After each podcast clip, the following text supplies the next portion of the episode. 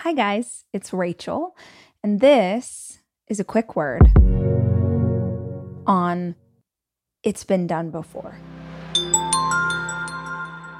It's Been Done Before is one of the most effective personal internalizations for why we can't do whatever it is we're trying to do in business, in our personal lives, with the content that you put on social media, with the book that you're trying to write, with the podcast you're trying to create. I hear this again and again and again from the people in my community.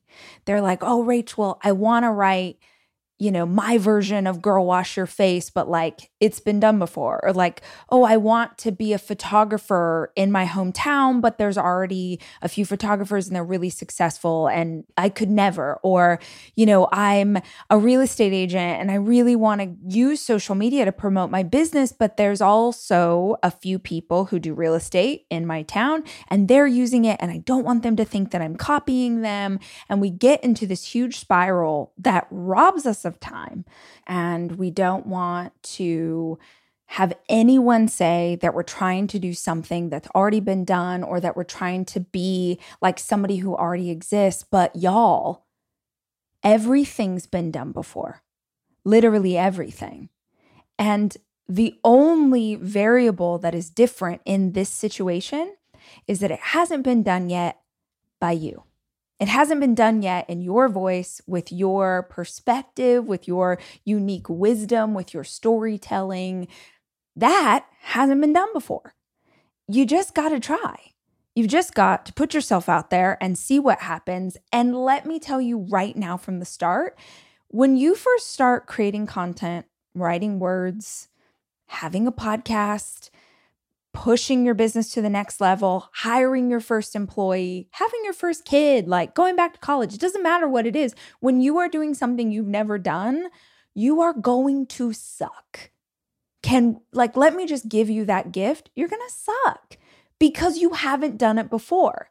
And the question is can you get your ego out of the way for long enough to suck a little bit less?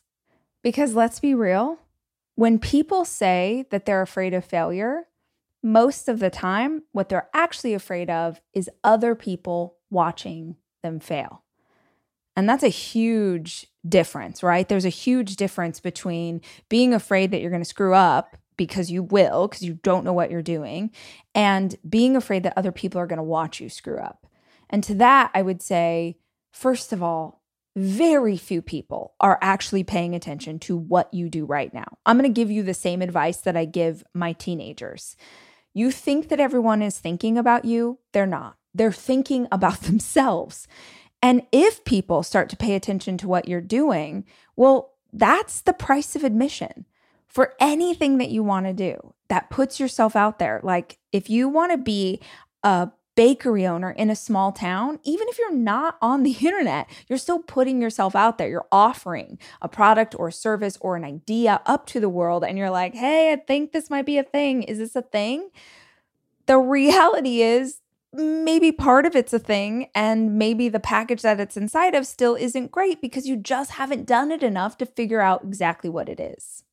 Now, all of that being said, one thing I know for sure is that when we start any new thing, we tend to model behavior. We look at people that we assume or believe are experts in the field that we're trying to become an expert in, and we do what they're doing. We model their behavior because we don't know yet how to act like ourself in this new environment. That is so freaking normal.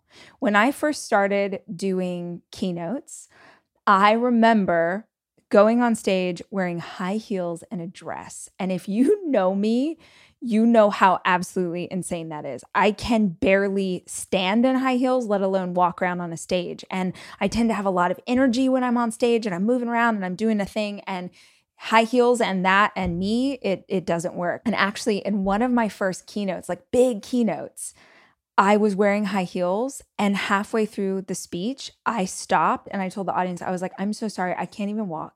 And I literally took my shoes off and did the rest of the conversation barefoot, which is pretty unprofessional, but what I needed to do to be able to show up in that space as myself.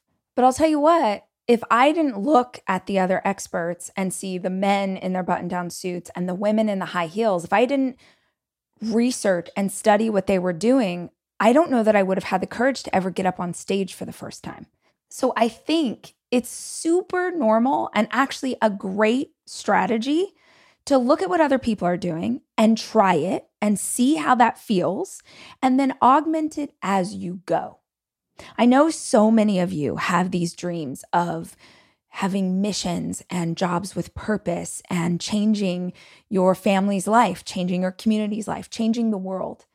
I believe that's possible, but it's only possible if you're willing to show up as yourself.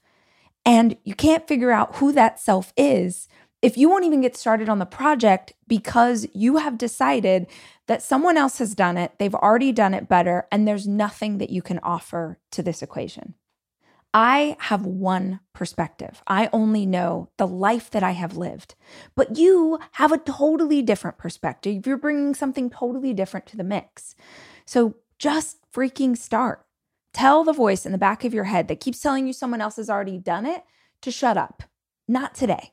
Today, you start showing up as you.